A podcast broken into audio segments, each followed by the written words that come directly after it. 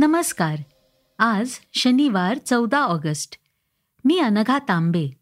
ऐकूयात महत्त्वाच्या बातम्या. भारतीय स्वातंत्र्याच्या अमृत महोत्सवाबरोबरच कोकणातील एका कल्पवृक्षाचाही अमृत महोत्सव साजरा होतोय. हो पंचाहत्तर वर्षांच्या या डौलदार झाडाच्या आठवणींची गोष्ट आपण ऐकणार आहोत. त्याचबरोबर देशात आता चौदा ऑगस्ट हा दिवस फाळणी स्मृती दिन म्हणून साजरा करण्यात येणार आहे. ही बातमीही आपण पाहणार आहोत. तत्पूर्वी राष्ट्रध्वजाची पर्यायानं देशाच्या सेवेसाठी पंधरा वर्षांपासून मोफत सेवा देणाऱ्या एका व्यक्तीबद्दल आपण आज जाणून घेणार आहोत. देशसेवेची तीव्र इच्छा त्यांना स्वस्थ बसू देत नव्हती. लष्करात भरती होऊन देशसेवा करण्याची त्यांची इच्छा अपूर्णच राहिली होती.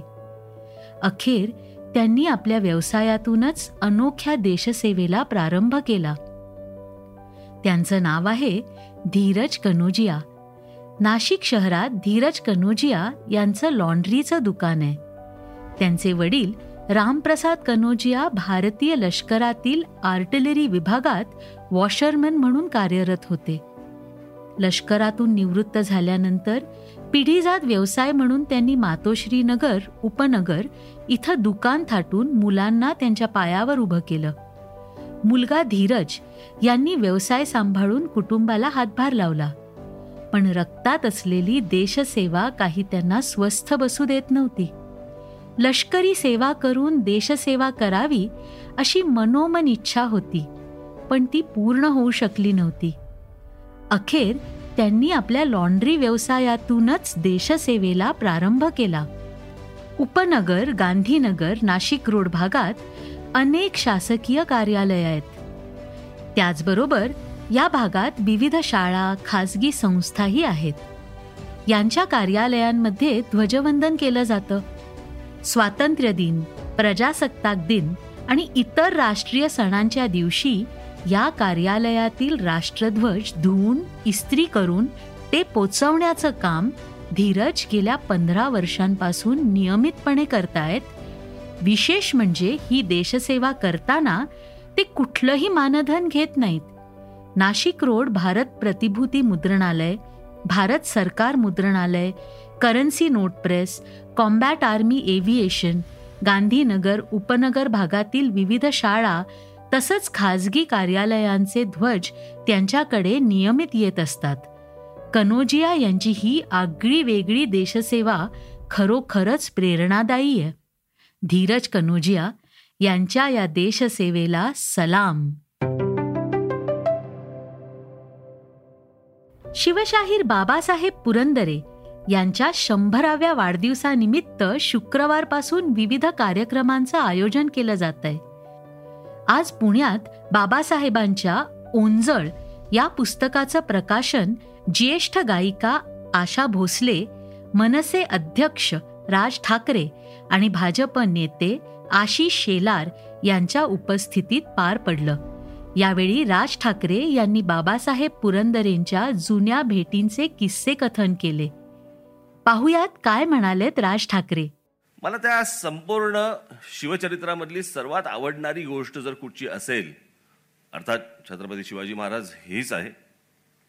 परंतु बाबासाहेब ज्या प्रकारे सांगतात बाबासाहेब ज्या प्रकारे लिहितात त्यातली सगळ्यात महत्वाची गोष्ट आहे की ते इतिहास जरी आपल्याला सांगत असले तरी ते वर्तमान आपण कसं भानावरती यावं हे सांगत असतात.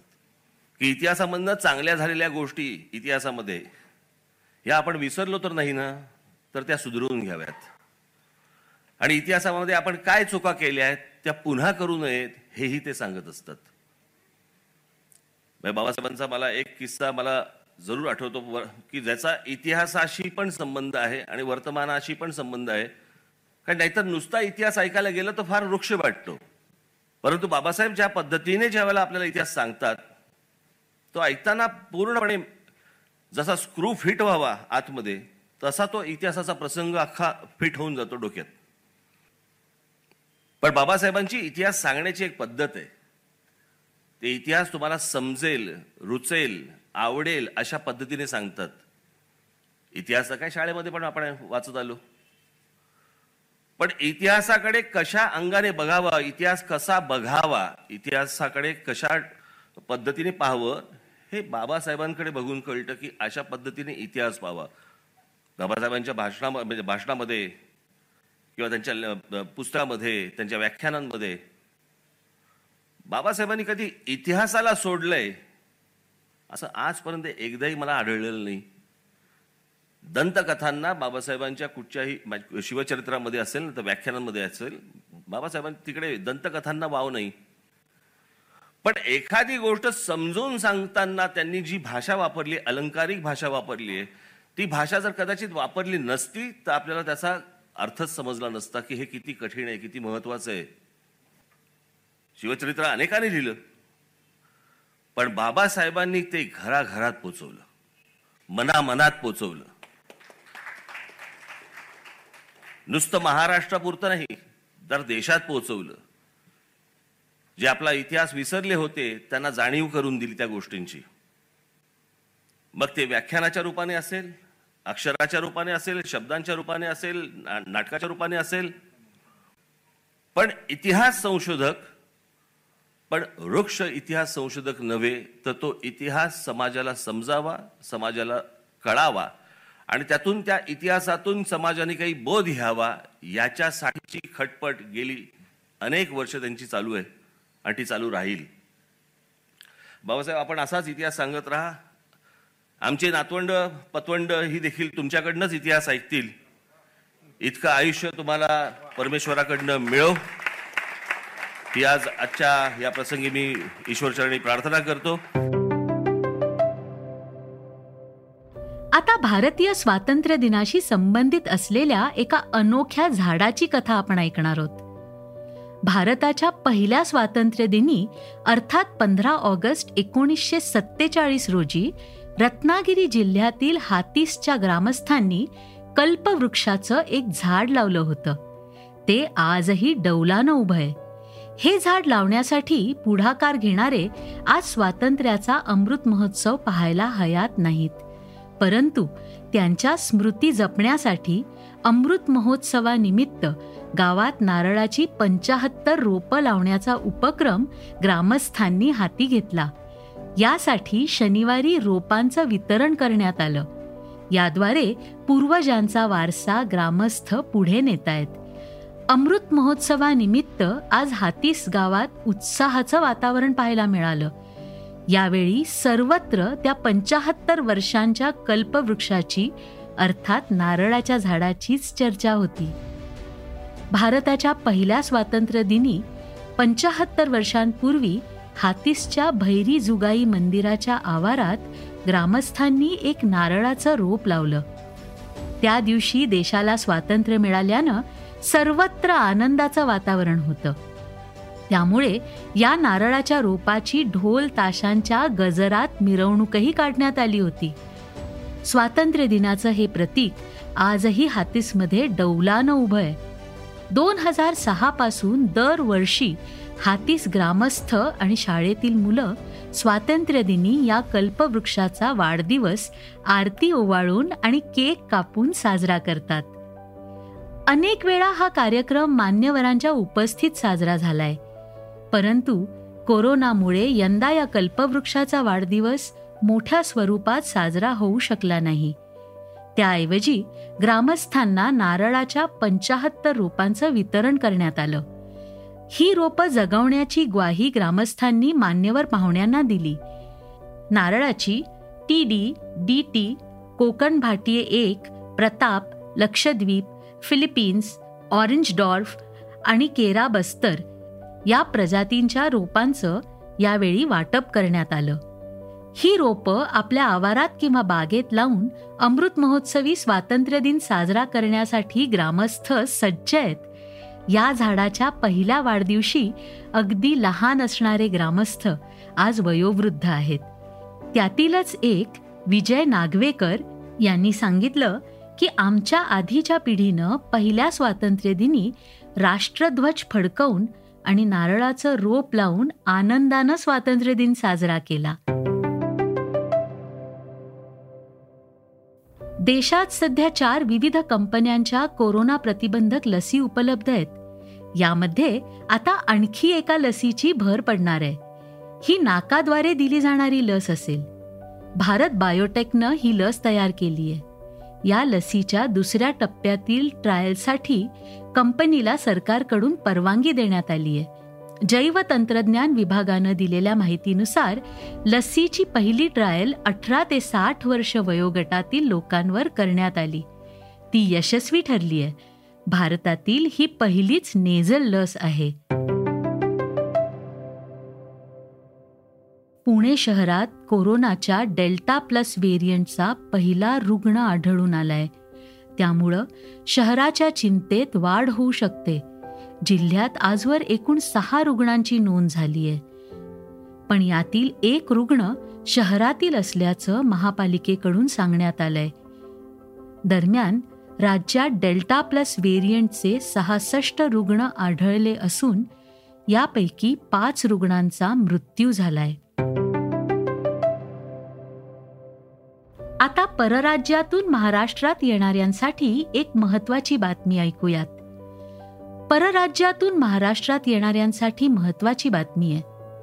परराज्यातून महाराष्ट्रात येणाऱ्या लोकांसाठी सरकारनं एक अट घातली आहे.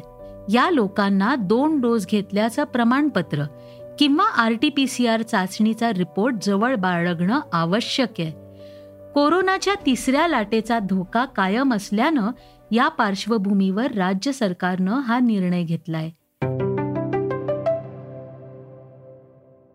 Indian railway catering and tourism corporation अर्थात आय आर सी टी सीच्या बोर्डानं गुरुवारी कंपनीच्या इक्विटी शेअर्सबाबत महत्वाची शिफारस केली.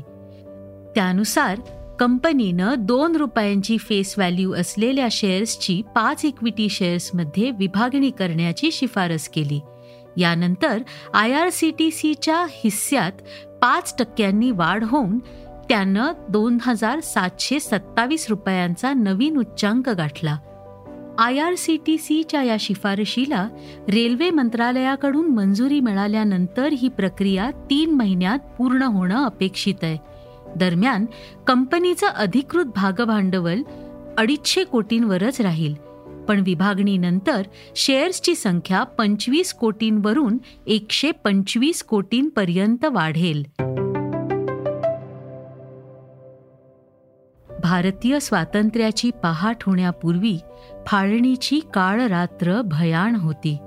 या काळरात्रीची यंदा पंतप्रधान नरेंद्र मोदी यांनी आठवण काढली आहे देशाची फाळणी कधीही विसरली जाऊ शकत नाही.